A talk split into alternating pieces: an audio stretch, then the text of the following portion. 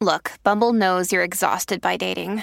All the must not take yourself too seriously and 6 1 since that matters. And what do I even say other than hey?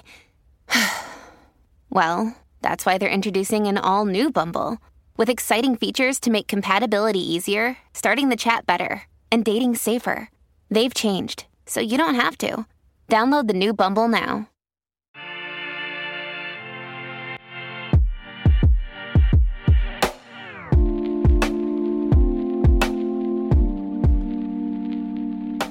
Welcome, everybody, to another episode of REVcovery, the podcast where uh, former pastors uh, talk about what life is like now and and how how good it is, how strange it is, how curious it is to walk out of this thing called ministry. My name is Justin Gentry. I was a pastor in uh, wildly evangelical spaces for about uh, 12 to 15 years, depending on how you count these things and now I'm not that. I do podcasts as well as project management and this, that, and the other. And I'm quite happy where I'm at. I have a lovely co-host from uh, on the other side of the world, really. and she's going to introduce herself now. Hi, I'm Sarah Heath, and I am a United Methodist pastor who is currently serving as an extension minister, doing all kinds of things from coaching people on how to leave ministry in a good way to, I don't know, I just love that you started this, Justin. When you start the show, it is, it, it goes off on a different way, and I love it. So thank you. I don't know what's going to come out until it does. So it, it's so it. good. It's so good. so, yes, uh, we are two former clergy who love to talk to folks who have transitioned in ministry who also are like thinking about ministry in a different way. I am so excited tonight because we're interviewing an actual friend of mine. So this is Kevin Sweeney who wrote a book that comes out like in 2 minutes, guys. Go pre-order. Pre-order today. I just need you to know it's called The Making of a Mystic: My Journey with Mushrooms. My life as a pastor and why it's okay for everyone to relax. Which only makes sense when you know that Kevin currently is living in Hawaii, just living his best life. It is. Uh, See, but, but but I'm but I'm not.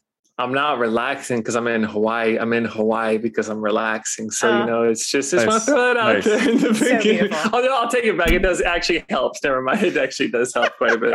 I'm looking at the view outside your window, and I'm like, yeah, I would relax for sure. Yeah, I don't do this for everybody, but this is like downtown, the the harbor, the ocean's like right out there. I am two blocks from the water right now. So hello.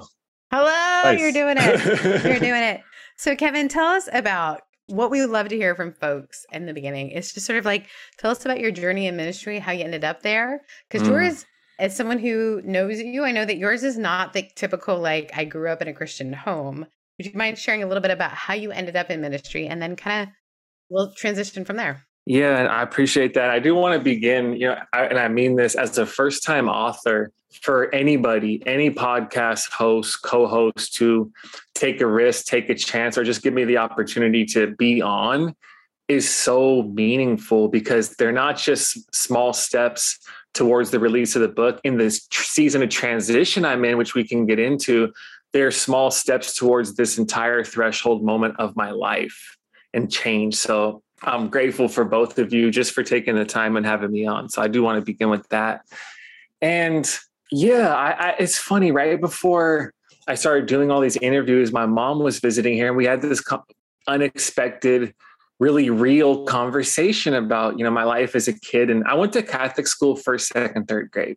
Oh, that part I I think I yeah. do remember that. Yeah, I went to Catholic school first, second, third grade, and you know, this is this is a uh, fourth grade. I go to public school, LA Unified School District, whatever public school in my neighborhood. My first day there, I'm like, man, kids are cussing. Soon, kids are cussing and fighting all the time, and it's not that big a deal. And at my, my nine year old self, that was salvation to me at that point. I'm like, people fight and cuss, and it's not that big a deal. It's like I'm here.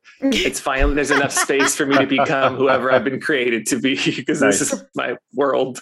Nice. And like it wasn't that long after I stopped going to mass. And it wasn't some I'm leaving the church as if it's some stance. I wasn't nailing, you know, crayon on top of paper to my parents' wall. Here's the reasons I'm not going to church anymore. it was like I don't want to do this. And um, my mom told me that when that happened, my she wanted to push it on me a little more. My dad was like, just let him be. Like He's old enough to choose that, and we, we're not going to do that to him, which I'm really grateful for. And I told my mom I left that experience in Catholic church as a kid with what I call a pleasant indifference. I was like, the good part is I had no oppositional energy towards the church. I had no antagonism. I had no, I was like, that was okay. But I also wasn't like hot on fire on, for God. I had never heard that term. oh, it'll come. It came. Yeah. Oh, I yeah. wasn't, I also wasn't like, that's what it means to have a personal relationship with Jesus Christ. I don't think I've ever heard that phrase. Yeah, no, within Catholicism, I mean, I, I always laugh at me growing up in Canada and writing back to my friend, like calling my friends when I moved to America. I was like, he's on fire for Jesus. And my friends were like, I don't know what that means. They're all, that's an American Yeah. thing. You're that's, like, really? that's I thought it was concerning. Is he okay? Are you Yeah. in a cult? what do we Put do? yeah, put him out. Like this is did not do that. what do or, we do? or, or someone with more wisdom was like, that fire will go out eventually. yeah, that's- eventually. yeah. that burns out pretty quick. And that's why like after that so into my teenage years my world was it was just indifferent towards god jesus church. It didn't exist to me. It just didn't matter good or bad. And i'm grateful for that because it created this really open spacious fertile place for the potential of something real to be born in the future. And that's you know i have a for people listening i have a chapter in the book called mushrooms and missionaries And it's I about love- like when I met you, I met you. I just need everyone to know I'm the first time I ever saw Kevin, and he didn't know me at the time. I was taking a break from my position, and so I was at a different church that our friend used to lead and no longer leads. And uh, I remember just thinking, yeah, this guy is uh, he's your standard evangelical, pa- great preacher. But like the fact that you have a chapter called Mushrooms and Missionaries, I'm like, hmm okay, Kevin was way more my kind of guy than I thought he was. and I I have another chapter called "More Mushrooms" Yes, and the most yes, important moment of my life. yeah, yeah. So Nice. I Yeah, just Nice. in. I love it. And it's in love the, for me, that was a non-negotiable in the title. I was like, "This is staying." I love it, and still got it published. and yeah, and that's why the chapter "Mushrooms and Missionaries" is. You know, I tell a story in that how a young Thomas Merton, when he was the great 20th century Catholic monk and mystic Merton, when he was heading towards his own awakening and enlightenment experience, he met with there was this visiting really famous hindu priest and monk named mahanambrata brahmachari who was visiting and lecturing at like divinity schools or something. And merton talks to him. You know it's like you know it's someone at a conference like oh shoot there there they are. Go go Mhm. talk to him now there's an opening. Go go go. And then you're like oh man someone else talked to him and so merton had some version of that with this hindu monk and merton asks him for guidance and brilliantly, this Hindu monk doesn't tell young Merton to read the Bhagavad Gita, doesn't tell him to read his own sacred text. He tells Merton to read St. Augustine's Confessions and Thomas à Kempis's The Imitation of Christ. Now, let's say those get integrated into his journey on the way towards becoming this amazing Christian monk, etc. I said, I don't think it was in that Hindu monk's job description to be a missionary for Jesus or for Christ. Now, let's little sidebar. Let's suspend the urgent need, which we all take very seriously, to disentangle that word missionary from all of its sexist, imperialist, colonial, white supremacist, empire building agenda, because we Keep know it's wrapped Kevin. up in that. Uh-huh.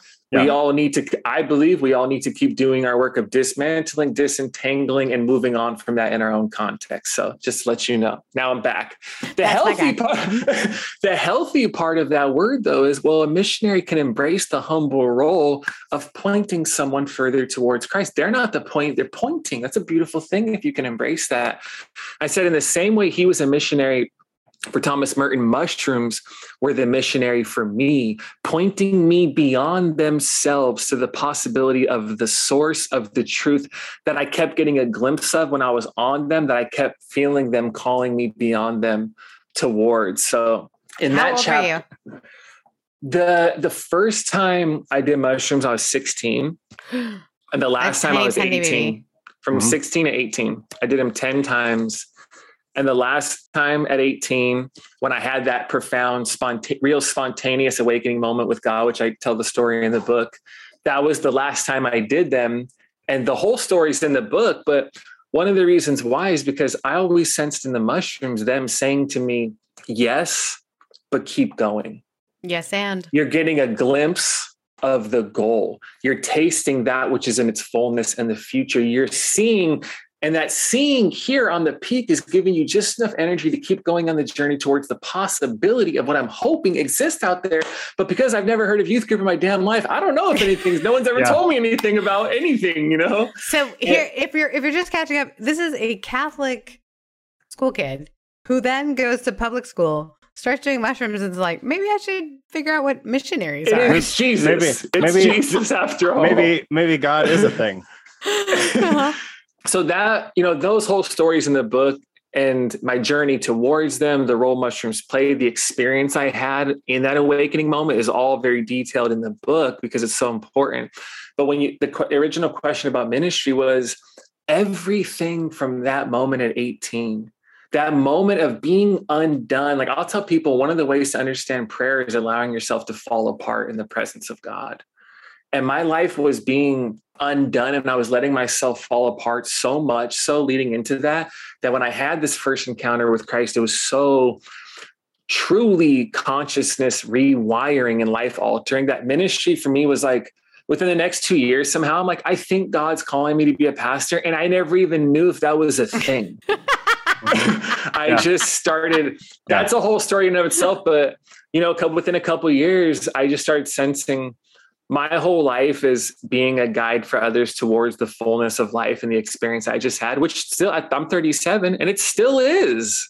Like it really still is. That moment was that radical of a moment and the flow continued. So, and so you ended up, so I'm imagining you in college. Oh man. where, where did you go to school? What was that like knowing that you have this like weird thing? Cause you're 18 when you're like, man, this is big thing. But you don't have all the trappings. So, so many of our listeners have had the experience of like, I went to youth group. I felt like the only way I could be a good Christian was eh, for me to go into ministry. But you had none of those trappings. You're just like, I don't know what this thing is, but I'm going to run after it. Yeah, I was like the first time I ever went on a missions trip. We went to like a different island in Hawaii where we're basically just like renovating a building, you know, for the church.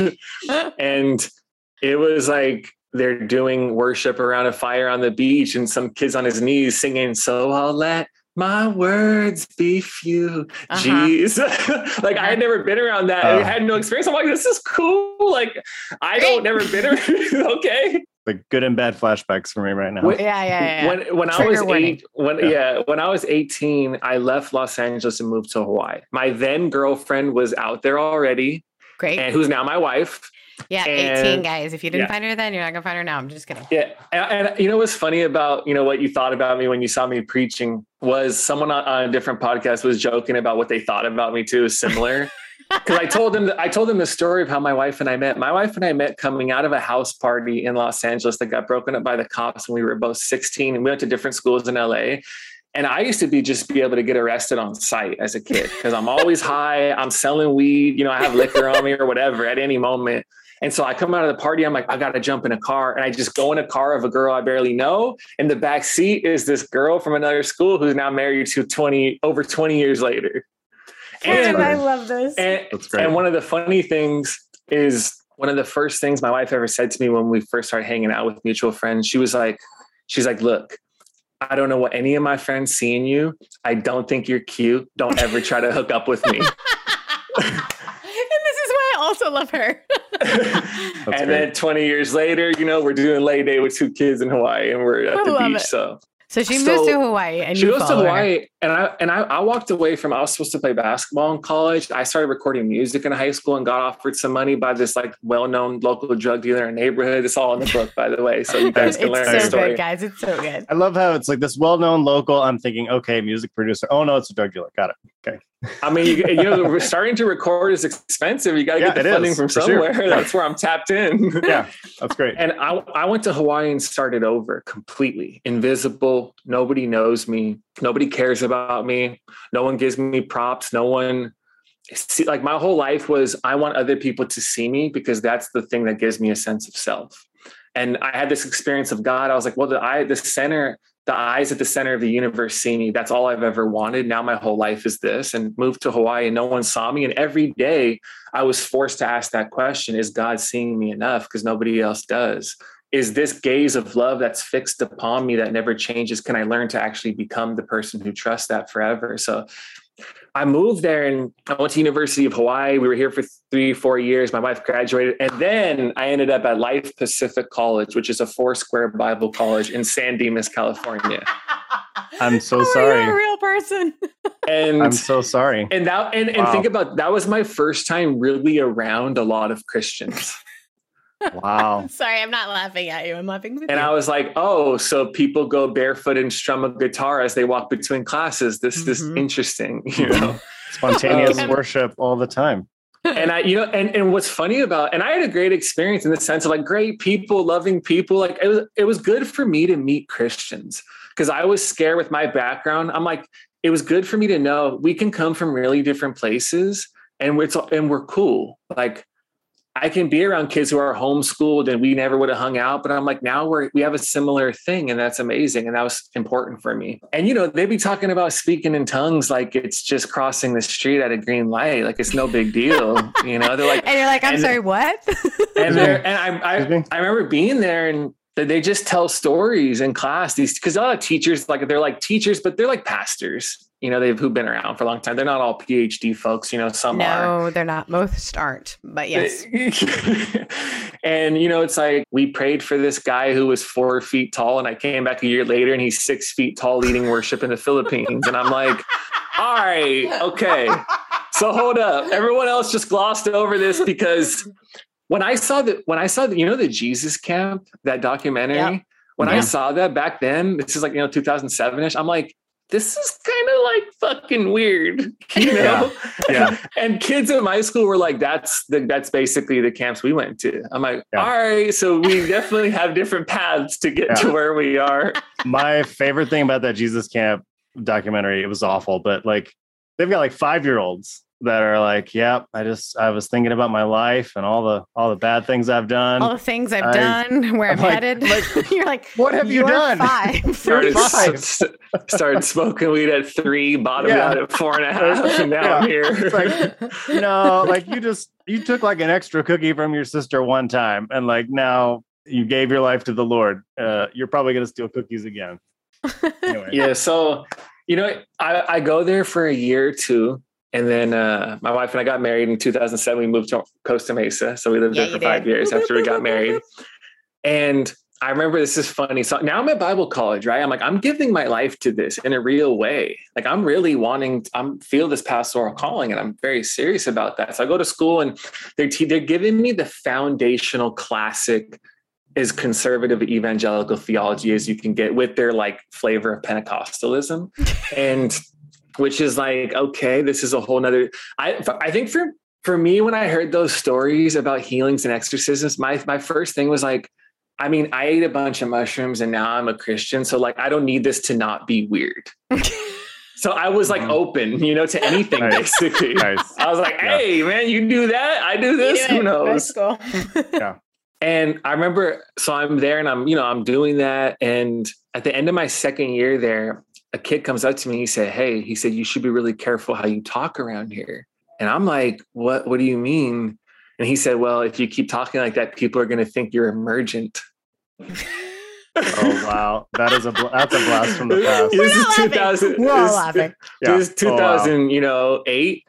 So I mean, emergent was cracking at the time, right? Yeah, don't be Yeah. emergent. That was Don't get the Dan hair. That was like a. and I was like, a I Lego. never, I never heard what that was because this was all new to me. The, the the formal theological, all that stuff was new to me, and I said, "Oh, okay, I should I should probably read that. You know, I should know what it is." And that summer, I read like Tony Jones, The New Christians, and I read you know Doug Pagitt's The Christianity Worth Believing. Then I just Great go guy. ham. I go I go honey baked ham this whole summer and just reading. That was the Yeah. first time I discovered I can re- I can read like nonstop. You know, I didn't know that before because I wasn't really reading that much. And I kept going and I was like, oh, that first massive paradigm shift when you look at stages of consciousness and developmental theories from blue to orange and green, from, from you look at the spiral from Fowler's three to four, whatever. I went through that and I came back like, okay, like the thing you told me I shouldn't be is the only thing that now makes sense to me. So Yeah, you your prohibition generated the desire that actually led me beyond what the school's offering me. And I had to go back to school that year and sit through it one more year as I was like, I'm in such a different place now. And that led me to Fuller and at the, ne- the next year or whatever. At Fuller, I focused on Black and womanist theology. I thought I was going to do a PhD in like Black theology and womanist thought and white.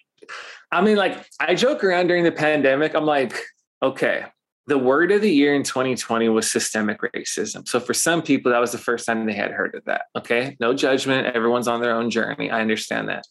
But for me, it's kind of like when you know a band early. I'm like, homie, I, when we lived in Costa Mesa 10 years ago, I was talking about institutionalized white supremacy and no one gave a shit. And I would just be in the most awkward conversations with white pastors oh over and over yes. because of where I was at yes. and what I was studying. And I just love this because it's all the things that we think about. Like, I think about the first time, like, your wife, you were there. And I was just thinking, yeah, here's this like great little Christian family they don't get where I'm coming from. They don't understand the under like the the we just don't know the threads that people are going through. And I just love that now you and I are friends and I'm like, oh no, homie's been talking about systemic racism for a while. Yeah.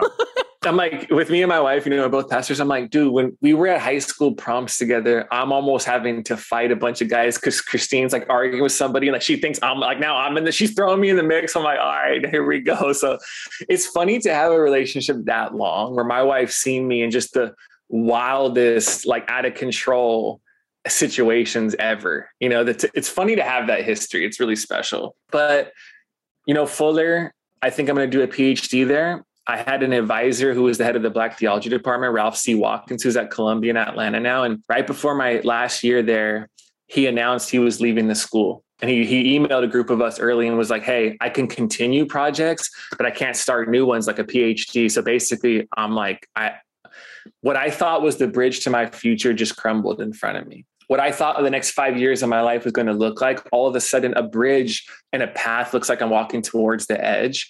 And within that opening, a friend of mine was dreaming about going back out to Hawaii and starting a church. I was always like, cool, like I'll do that with you, but I'm not that guy. You know, like you're not that guy, pal. Like, I'm not that guy, pal. I'm not going to do that. and yet, and just through that process, after like eight months of meeting together and talking about it and praying about it, his mom started to get sick, and he was like, I don't think I'm gonna be able to go back to Hawaii. And I told him, I think this is mine to do, regardless of whether or not you come. And he was like, I know. I was like, you mother, you knew the whole time. he just like, Je- he like Jedi mind tricked me into starting a church and I didn't even know it. And then we came here and, you know, it's been a 10 year journey and we're like, we mentioned, you know, we're moving into the last chapter this month. We have like four Sundays left. So What's yeah. next for you, my friend? I think because you and I haven't talked since you made the announcement. You were talking a little bit about what that looked like for you guys, but what does that mean for you as you think about stepping into something new? Yeah, we around Christmas time we surprised our kids with a trip to New York City on Christmas. So they opened their give us like tickets that night because I've been telling my daughter about it because I was just out there for this event. She was all hyped. So I didn't know it was like Omicron capital of the universe when we made the when we bought the tickets and it just got crazy. And when I was we around Christmas break, my wife and I were like, we have to make a decision of whether or not we're truly going to announce this is going to close and we're moving into the last chapter. And I walked the High Line there. It's like this outdoor park railroad type of thing. And my last day, my second to last day there, I walked in a very slow, intentional, contemplative. I'm present and doing nothing. I'm just loving dialogue with God and myself, etc. And when I was walking, I said, Oh, it seems like every 10 years my life's completely upended. At 18, I walked away from everything and moved to Hawaii. It made no sense. Everybody's disappointed in me. People are hating on me. At 28, I left Costa Mesa where we had some good roots and friendships and then moved back out here to start again. And I said, Well, I'm 37, I'm about to be 38. And it appears I'm walking towards another one of those edges. And as hard as it is as scary and uncertain because it does all those things. Just like at 18 and 28, I know I know exactly what I'm doing. You know, beneath that, I do know. And now it's I have, you know, this book's coming out May 31st. I have a deal on a second book that's coming out January 3rd. What? Yeah, what yeah.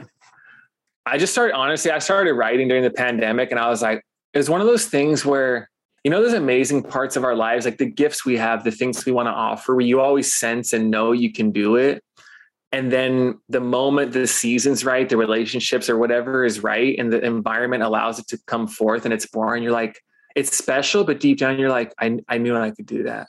Yeah. You know what I'm saying? You're like, I know Yeah, that was in me. And that and that's not arrogance. That is awareness of the uniqueness of who we are and what we have to give.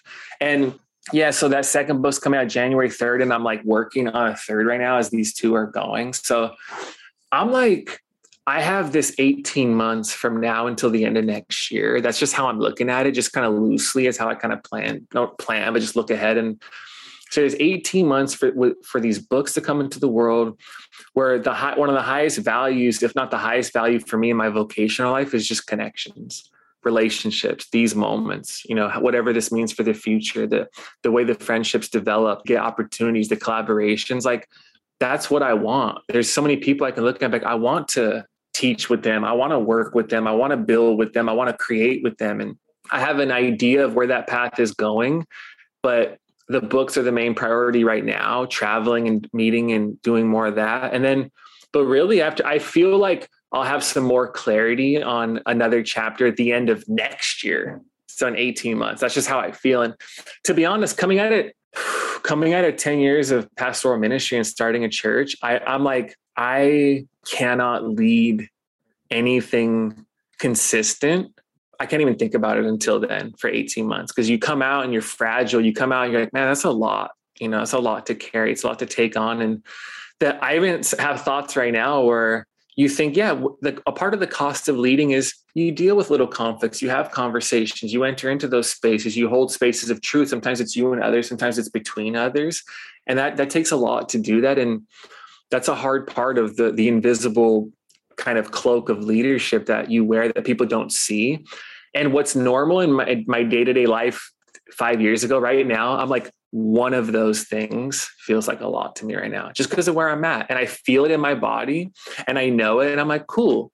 I have 18 months to writing this, you know, to be present, to just be in Hawaii and have a normal, like, you know what? This is Sunday morning. You know what I did today? My kids and I went, like, I was skating and they were scootering like on this path near the beach. That's what we did. My daughter is five and like did a jump off of a thing. I'm like, that was it for me today. Yeah.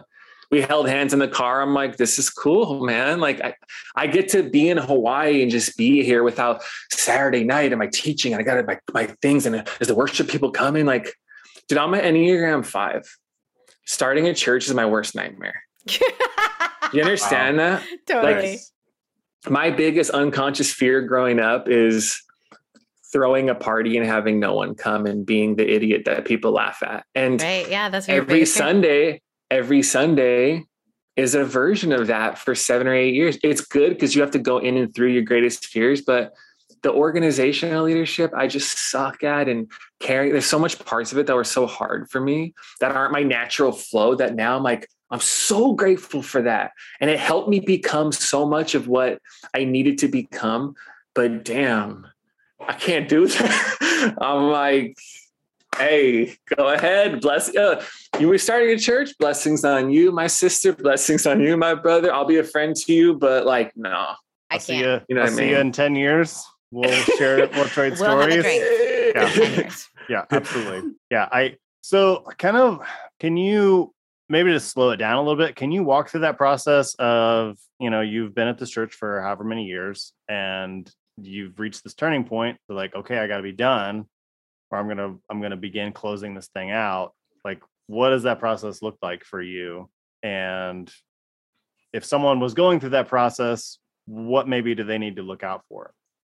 Yeah, I would say I'll, I'll say I'm to answer that second question first because that's a quick thing. Then I'll go back to my own story. I, I know I've heard or and or read this before, but when you realize the less and less you're willing to suffer for your art, the more ready the, the time might be coming for you to move on. Now that's true about art. That's true about anything. You know, like the parts of it that are hard, the showing up early, the stacking chairs because somebody didn't show up again, you know, and you're doing it alone, all that type of stuff. When you're in that flow and that's where you're at, it's okay. You do it. You're like, it's hard, but it's a part of it. It's not a big deal. When you find yourself, when those things that used to be a part of the natural flow start to feel a lot heavier, you're like, okay, I think my energy's starting to shift. So when you find yourself less willing or overwhelmed by the small things that used to be a part of the flow, that's something to look at when you're looking at indications of where you're at seasonally. Now, my journey was I always sensed I would do this for about 10 years.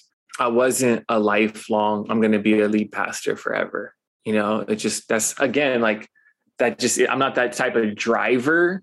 And I respect people who have that. I'm like, man, if you can keep innovating and caring and doing that after 10, 15 years, that's amazing to me because that's just not me. And so I that's the background. And then you know, COVID, like we had just transitioned to a new space out here, which was like so sick. It's two blocks from my house and it's just amazing space. And it went, you know, when you approach those big transitions and they go well, you're like, that is what I thought this was going to be. And it goes well. And we had one of those.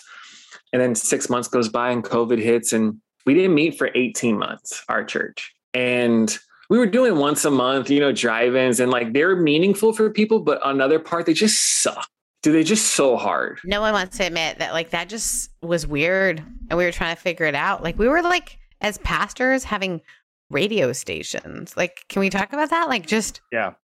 It was weird. You went from being this like presence in people's lives to now you're a radio host, you're a producer, you're internet personality trying to just make make shit up. And I'm like, the strength of Imagine was like taste and see. It was like it's special, but you have to taste it. what's different about it? I don't know to explain it. You know, people in your church, I don't I don't know to explain to friends. You just gotta see it. And that's the power of Imagine. And we would say we're a presence-based community, not an event-based community. That's one of the things we would say. And now you take away the presence. It's like, what if you know, a year, it's like 12 months in, it's like that person, I don't think they're part of Imagine. What does that even mean? What does it even mean to be a part of Imagine? Like, eventually the Sunday mornings, the digital ones on YouTube or whatever, whatever platform we use, I'm like, I don't watch them. I preached. I did it. You know, I wasn't putting that much time into those sermons at the end. I ain't gonna lie, but I'm like, that was I did that. And my wife would watch them. I'd be like, babe, if you if you need me to be here as like a support to watch this together, cool. If you don't, I'm gonna go watch a movie with the kids. Because I'm over it and I'm the one leading it. So what if other people don't come, it is what it is, you know, like, and so that was just the 18 months of loss. And there's a, there's a highly, Honolulu is very transient, like in New York City. So it's like, oh, they're moving. Oh, that couple's moving. They're moving too. Oh, they're moving. They're like anybody in their mid 20s who wasn't from here, post college, trying to make it, they left because it's like you have no family, no support here. And it's, I get it you just had a new kid. You're going to be by yourself in an apartment in Hawaii with no family. You, sh- you should go back to where you're from. And it's just like, oh, they're moving again. Oh, what is this? You know, and and I started, it was weird because I started writing. So it was like energetically and creatively in my routines, I already made a transition to the next chapter in my life. 90% of my energy towards Imagine was gone and it's going towards writing. And I was just so in that zone. And I, that was all hard you know, I, w- I remember there would be times where I'd have to look through Imagine's Instagram for old photos or something, or I would just scroll and I would just let myself feel shitty because I'd be like, this used to be something. I forgot. I really forgot this was special. Man, that picture, those people, this moment, I'm like, shit, we we gave a lot to this. And this used to be really special. And now I don't know what it is. And there's all that stuff. And we all of a sudden last summer or whenever it was, I had this sense of there's one more chapter for Imagine. There's another chapter for Imagine to be born again. I had that deep sense the whole time during COVID. And my wife and I, deep down, after watching the Michael Jordan doc, thought this is the last dance for us. like for real. I'm watching Michael. I'm like, damn it, dude, you're right. It's like, what are you gonna do? It's freaking hard. I know so many people that watch that like, yeah, this is it. This is the last dance. That's yeah. what I'm saying. Yeah. Uh, if you are thinking about transitioning out of ministry, friends who are listeners, go ahead and watch The Last Dance. Yeah. If it reduces yeah. you to tears, then that might be yeah. might be yeah. an indication this is your last dance. Yeah. And in the fall of last year i thought there's one more chapter for imagine to be born again. We open we go to this new it was this great new co-working space out here. They had this like lanai, which is in Hawaii, what you call like a big deck or a balcony. It's like indoor, outdoor, super sick space. I'm like, this is so perfect. They had things in place where you had to be vax. I'm like, okay, we kind of we roll where we do roll with that and make a conscious decision to do it. I dealt with like the worst form of online harassment from people out here for doing that I've like ever dealt with online. You know, it was a lot. It was tough. And okay. And then we open up and maybe four to six weeks, I just started saying or thinking, this is the last chapter, but it's not a chapter of rebuilding. This is, and the, and the end is a lot closer than I thought. And my imagination started to shift from being born again to like moving this into hospice care. And when I started to embrace that, it felt very right. No matter how hard it was, it felt right and it felt good. Is the community not continuing after you? No, there's no, hey, maybe this person like if it was non-COVID, you know, years ago, and there it could have been. I, I honestly, some communities are so unique; it's really hard to find another person to lead it. And Hawaii has a very, very conservative Christian culture. Very. It's like I've had friends come here and go to church. They're like, cool. So the 1998's alive and well with the matching pastels and blue lights on stage. And we're still singing I am I don't even know, you know. For those, those of you who are listening and not getting to see the visual, which is all of you, Justin is squirming in his chair. I'm and like, I'm like uncomfortable by that right now. Uh, like they're still doing that. He knows my name. Oh no, he knows. yeah, like forty times on repeat. You know. yeah, rough. If the spirit didn't come after like the fourth time you sang that, it, it's, it's not happening. Just, mm-hmm. the spirit's done. not coming. I don't know. No, the you. Dave Crowder cover band is just not doing it for us, folks. and I started to sense that, and when I started to transition to that hospice care metaphor, it was felt right and it made sense, and it felt all of a sudden it was a huge relief and I had like a, a weird renewed sense of energy to be present during the last season because I knew it was the last season. That's that's the wisdom of hospice care. I think it's really important to for a minute stop and hear. It's like that whole moment of like, how do I know it's done? And what's the difference between hospice care versus like caring for something to then pass it on? Absolutely. And then I am going to sit in this it there's grief, right? The moment you realize, Absolutely. oh, this is not going to continue, and I gave, I like raised money for this. I traveled back to California and convinced people this was the thing, and then I realized, no, this isn't. This is just part of the thing. I think there's like that deep pain that so many people that listen to this podcast are in, and going, okay, well, I think I'm done, or I think this thing is done, and to hear that like the moment you make that real, there is the potential for, okay, so now it looks like something that is incredibly fulfilling in a weird way, right? Like, okay, I'm doing hospice care. What's the difference between that and just trying to make it? Because we're in a hustle culture. We don't like hospice.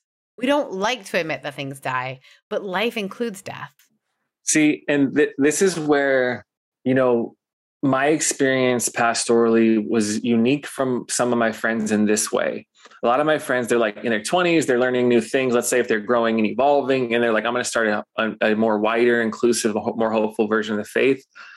That's awesome but like their their ministry was tied and still intertwined with their first half of life project if i make a special name for myself. I'm going to make it as this. Whereas my my vocational ministry wasn't tied into that project. That was when i was young in music and stuff that i walked away from. The reason why i say that is a lot of the ministry and leadership stuff i sucked at. So i would ask my friends how do you scale something? How like how like I'd be six years into Imagine yeah. 20 minutes. Yeah. Yeah. Dude, that's my whole life. I'm like six years into Imagine. I'm not, I'm seriously not lying. It's like 20 minutes before a meeting, and I would Google what to do in a meeting. Because I don't do effing know. Yeah. and I've been doing it. And every time a meeting came around, which we didn't have very many, to be honest, I was trying to get out of it in my head, and I'm the one responsible for leading it. I'm like, this is an oh. indication that this is not my greatest yeah, strength. Sure. And that was from year one. but the this is what I would say like the structural, organizational, driving, when people use that term apostolic entrepreneurial stuff that we need in the world. I don't have that naturally. But so a lot of the funk, the form of things, the structure I'm not gifted at. But when we talk about the death, acceptance, letting go, forgiveness, sitting with pain, observing it until you transcend it, getting space from the things of the way your ego's, this is all I know. That's what I know. And so a lot of the functional parts, yeah, I'm the type of person, someone who's more driven would be mad at. I'm like, shit, I didn't delegate well and I'm asking you last minute to do something. I'm sorry, dude. I'm a freaking, you know, that's, I will do that. But the real work, the life within the life is what I get. So the acceptance and letting go part is is the toughest part for some people because I'll give it like my second book is about letting go. And the idea is like letting go isn't one thing we do. Letting go is the thing that holds together everything we do. So whether it's working for justice, being a voice of compassion, creating, growing, everything we do requires letting go for us to not only do it well, but have joy while we're doing it. There's always something we need to let go of. So for example, if if I say hospice care, we're going to shut Imagine down, your ego can contract and immediately think of they're going to think I'm a failure. They're going to think I'm doing this. I'm another victim of COVID. I'm this, I'm that, I'm a million things. And everyone's, I'm trying to control people's perception of me. All of that can get in the way of paying attention to my own voice and to the frequency of my own desires. For me, I'm like, that's, yeah, people will think that. Oh, another victim of COVID. Well, technically, that's true in some ways, you know? And yeah, it was hard. And Imagine didn't go on. And for my i'm glad my wife and i didn't take on the unnecessary burden of this thing has to exist in perpetuity in order for it to maintain its value. No that was a thing for oh, 10 say years. that sentence again. Yeah. it doesn't like, have to exist forever for it not to have mattered. Yeah it's no closing it down doesn't devalue it. It expresses the value of it. That was a season. Like that's one term from christian speak that i refuse to let go of is seasons because they're so real right. seasons yeah. in relationships, yeah. vocationally, in our own souls. We all go through springs, summers, and winters and falls.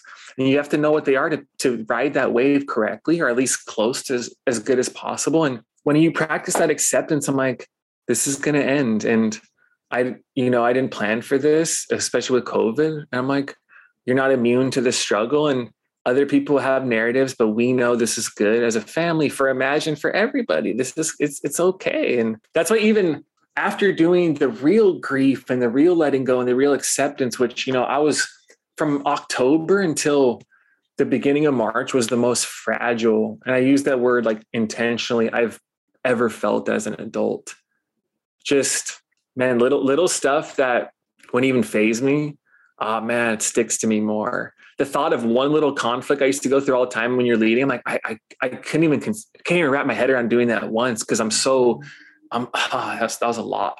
That was a lot to do in 10 years. But when you do the real work of grief, and for me, my whole foundation of faith is every, the mystic is the one who knows that death is the key to life every time you trust the death it's always resurrection you know i'm not i'm not the biggest dogma and doctrine person even though i, I know how to do that stuff but i'm like if you don't trust the death and resurrection, your doctrine ain't going to save you, ain't going to liberate you, ain't going to do a damn thing for you until you're doing the real Christ journey. And coming out of that now, like we just had a friend, you know, check up on us, maybe thinking during Easter might be tough as a pastor and, you know, where we're at. They're like, how you guys doing? I'm like, I'm good. like, I'm freaking feeling great right now. I don't know what that means for Imagine because I'm not planning that much, but like, I'm chilling. I'm happy. I'm excited. But a part of the, the resurrection energy I'm feeling, and I feel myself gaining more capacity for relationship, which isn't fully the way it used to be, but I can feel myself growing into that. I'm like, that comes from the death and the grief of like, this is the last thing I'll say about this. When Christine, my wife, asked me last fall, we're just talking all the time at church. Where are we? What are we going to do? She was like, Babe, are you going to be sad when Imagine ends? And I said, the hardest part for me will not be watching Imagine end. It'll be watching it die during COVID because I'm present to the suffering in my own body enough to be present along the way of the thousand little deaths that prepare you for the big death. It wasn't a surprise. My heart, I'd already done enough to be like, this is a feels like an organic continuation of this whole journey. And it's tough, but I, have I've been I've been watching this happen. So yeah, you've been watching it die little by little so long. Absolutely. And you might not have, you might not have seen it. Like I think that for your church, but I think I think all of us, maybe Sarah, you can speak to this too. You watching it die you know whatever your ministry your capacity for ministry your love for the church your belief in god whatever it happens to be you're watching it die. But it's you don't know that you're watching it die sometimes until you finally reach that moment of realization where you're like oh this has been at a death spiral for maybe years.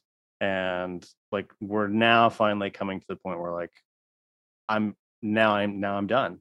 And i remember that you know my last year or so of ministry very much feeling that like i'm phoning this in i'm good at make i'm good at making people laugh you know i was like i can you know i was a youth pastor at the time so i could like my comedy routine like i can do that. But like when it comes to like all right now you know put on the god hat and do the god lesson i'm like mm, I just like you yeah you just start like like that it's like that gif uh, from curb your enthusiasm where he's just like uh, like you just you just like I, I, don't know how to do it now. And then when you're done preaching, it's the other gift from Curb where Michael Cera just walks in the house, takes off his backpack, and crumbles yes, to the yes, floor. Yes. on the ground. yeah, yeah, or just falls on the yeah, yeah, because you're exhausted. You you become more exhausted by the thing uh, now. It just it becomes like this vampire that just like takes and takes and takes from you. And yeah, I think I think just the encouragement for people to to have that internal awareness of where is your energy going? Uh, where is the where is the loss? Where where where are you observing death?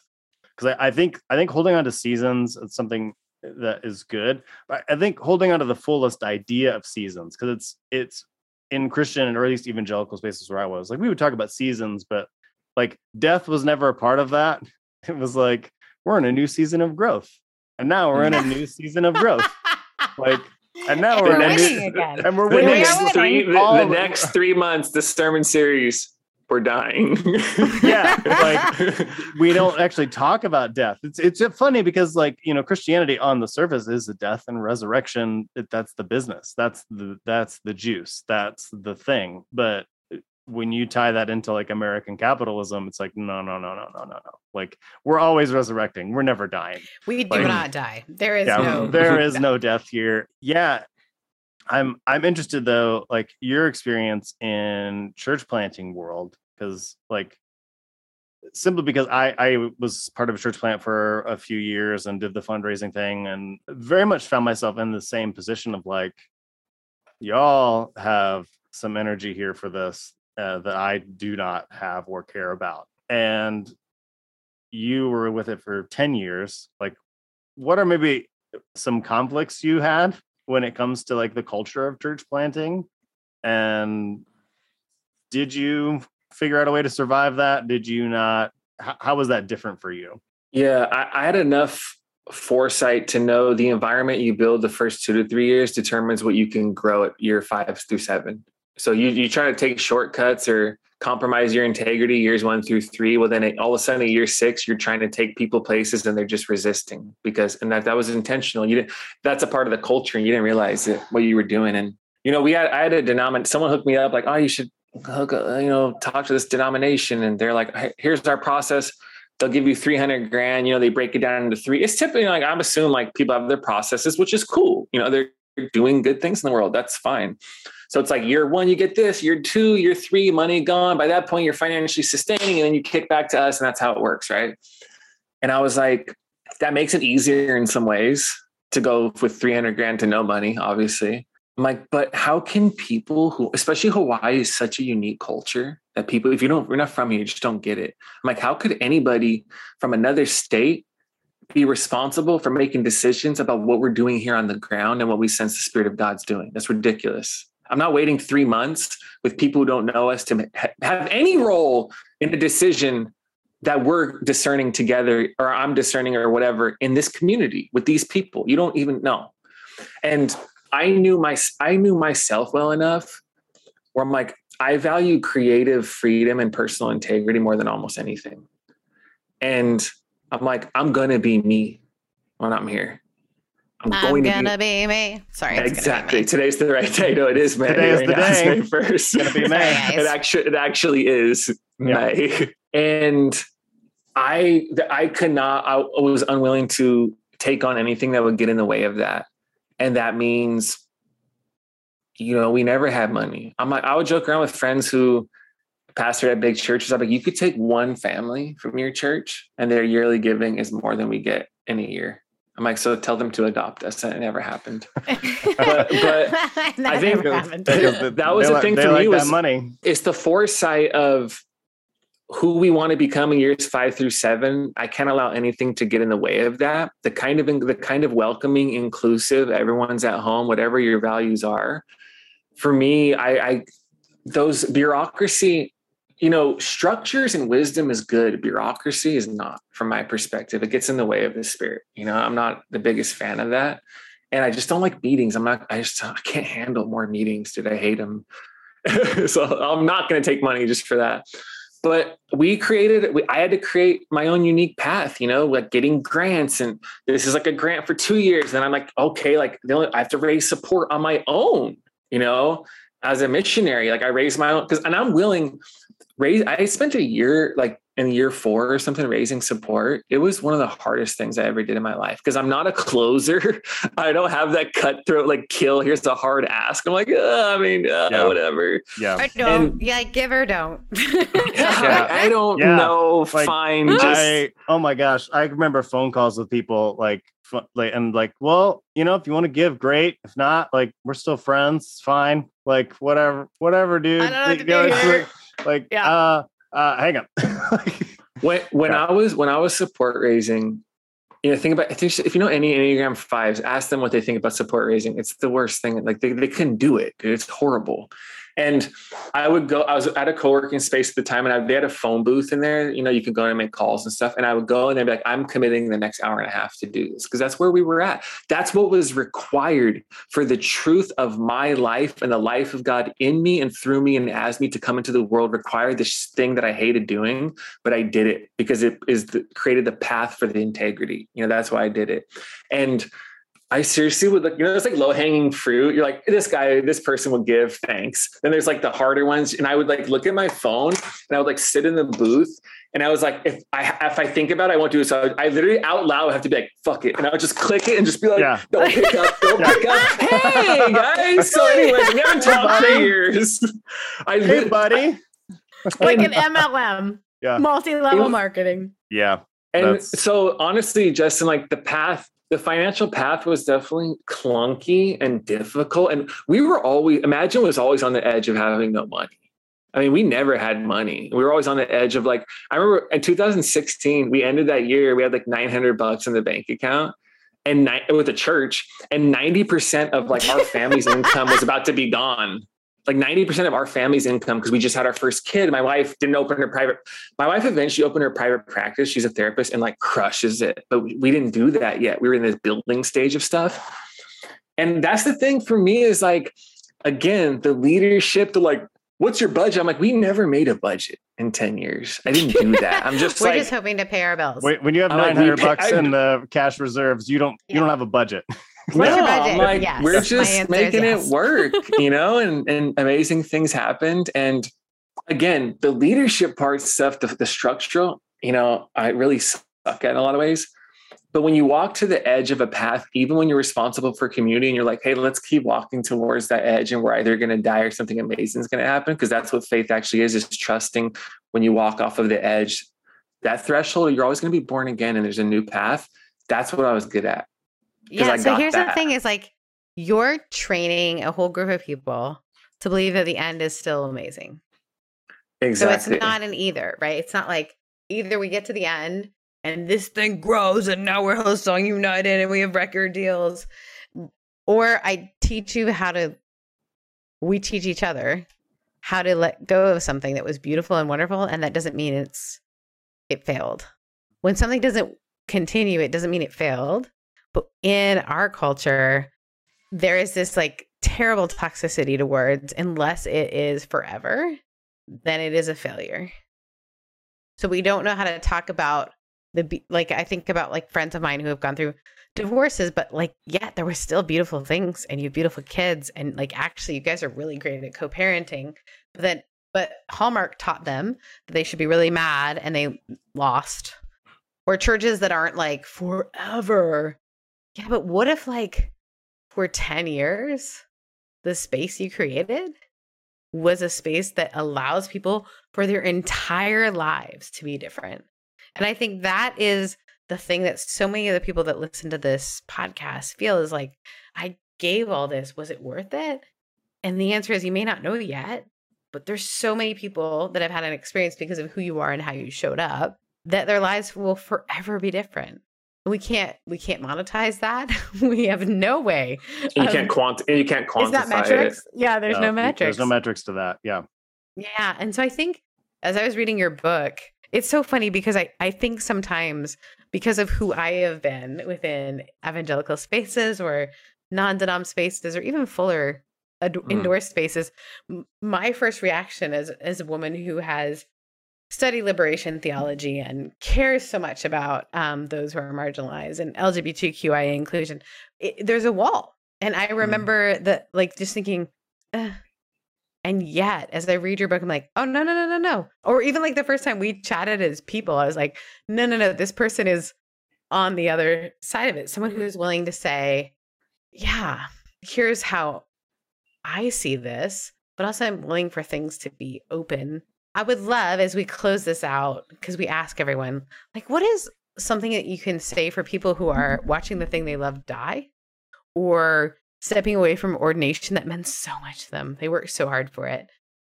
I think the gift of how you exist in the world is that you allow endings to be beautiful and almost something that makes regenerative. What would you say if if because you worked so hard for this. I know you cared about this church you created. I know there's grief in it. What is something that you could say to folks who are looking at the end of something that they really, really cared about? I know that's huge, so sorry for putting yeah. you on a big spot. Mm-hmm. No, take, but that, take take your time. That's fine. I mean, that is the question because if I tell people like, yeah, I can say like, man, I'm I'm excited about where things are going right now. I just gave 10 years. And you know, your your 30s is a special time. you gave it. It really is. I I did this from 28 to basically 38. Like the the risks my wife and I took to get here the first two weeks of sleeping on a floor before our luggage gets here. And like, it's just hard. And you're like, what are we going to do? How the hell does this work? And going to the first big events in this neighborhood, even though I was familiar with it, it's like, how do you even begin? And meeting people. And then the, when you first start dealing with the losses, then, and you realize, oh, it's not a couple losses a perpetual movement of loss is built into pastoring. That's one of the hard things people don't know. It's a perpetual movement of loss, relationships changing. Sometimes they're falling out. Sometimes people just leave. It's a ghost, or sometimes people move on and it's good, but it's still hard. And all the loss you go through and the ways it can change you depending on how you respond to it, like it's not a small thing. That's what I'd say to people. Whatever you just did is not a small thing. Other people will never understand it unless they're a pastor what it's like. It's just one of those things. And to me, it's one of the hardest things in the world. I really believe that to do it well and to give your heart to it. And the finding what is within you, the facing of it, the feeling of it in its fullness, and then finally being able to forgive and accept it and let go. There's no way to get around that it's the last thing every human being wants to do is truly embrace accept and grieve the old and it's the one thing we all need to learn how to do and that is going that is going to be really hard and the amazing discovery of why i'm a christian and why the story makes sense to me is every time you do that there's always more life every time there's a death, there's always more resurrection. Every time you surrender the boundaries that you thought structured and made you you, you actually discover we're getting in the way of you being more you into the future. So that is for me is it's always yeah, and of course you're carrying the wounds with you and some of that stuff will take more time to totally heal from, but the expansion and the widening and the, and the unfolding of your own life like you can have you can pastor for 10 years and still have your heart open in the end. You can pastor for 10 years and still be like, I can still love people. I'm sure it's not going back to that role personally, but I can still love people and I can still create. And even for me taking this risk of writing, there was no guarantee on the first book. I didn't I didn't build spend seven years building a platform. I, I was very hyper local where I was at. And but I was like, you know what? I want this. Like I really want this and I'm going to try and I'm going to put it out there and I'm going to really not I'm not going to play it cool and act like it's not a big deal. No, I really want to make this work because I really sense this is a part of the next part of my life and I would say to those people you are not that role and this is and I'll end by this the form can change, but the flow of the life of God within you will remain. The structure will change, and the substance of who you are and the love and care that you bring into this world remains the same. And it's like, I'm still me. I'm still saying the same things. I'm still going to be keep doing what I'm doing because I didn't I didn't do the things I was doing because I was a pastor. It's it's accurate to call me a pastor because I was doing the things I was doing and I'm going to keep doing those things. So the form can change but the flow just keeps on going. And honestly, it might even get might, you might even feel more free and less burdened and more relieved when you find finding creative ways to do it in our changing environment. So yeah, always Kevin, more life. Yes. Thank you. Thank you. Thank you so much for joining us. Thank you, everyone, for joining us on this episode. Please check out Kevin's book, pre order it. it, although it's coming out at the end of this month. Um, and so make sure that you get a copy of it. It is. Uh, it really is a fun read. It's a fun read, even as someone who knows you. It's a fun read. So make sure that you check it out. And again, thank you for joining us for another episode of REVcovery.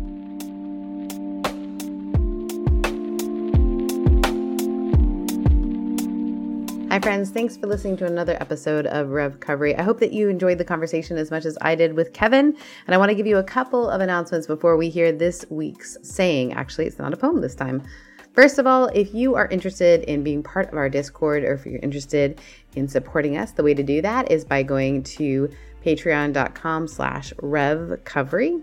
You can also support anyone who needs coaching if you feel like that's something that was important to you and you want to uh, support that. You can support that through going to soulleader.org. And Soul Leader is spelled S O U L E A D E R. Dot Org, and you can just go to give, drop down Sarah Heath, and that makes sure that folks can get coaching even if they can't afford it. All right, so this week's episode ended a little bit talking about how sometimes we just have to let things go. And so I wanted to share kind of a unique thing, not a poem. It's not even a John O'Donohue poem or a Mary Oliver poem. I wanted to share to you from Stephen King, believe it or not. So this was a quote that I saved a long time ago that I love that's from Shawshank Redemption from his uh, book actually Rita Hayworth and Shawshank Redemption. Some birds are not meant to be caged. That's all. Their feathers are too bright, their songs too sweet and wild, so you let them go and when you open the cage to feed them, they somehow fly out past you. And the part of you that knows it was wrong to imprison them in the first place rejoices. But still, the place where you live is that much more drab and empty for their departure. I don't know why, but this conversation with Kevin reminded me of this quote this idea that sometimes we are not meant to fit in the cages that we put ourselves in. So, friends, I hope that you have had an excellent week, and I look forward to connecting to you in uh, on all the spaces. You can find us at REVcovery on Instagram and the REVcovery Room on, I believe it's the REVcovery Room on Twitter. Have a great week. We'll see you next week.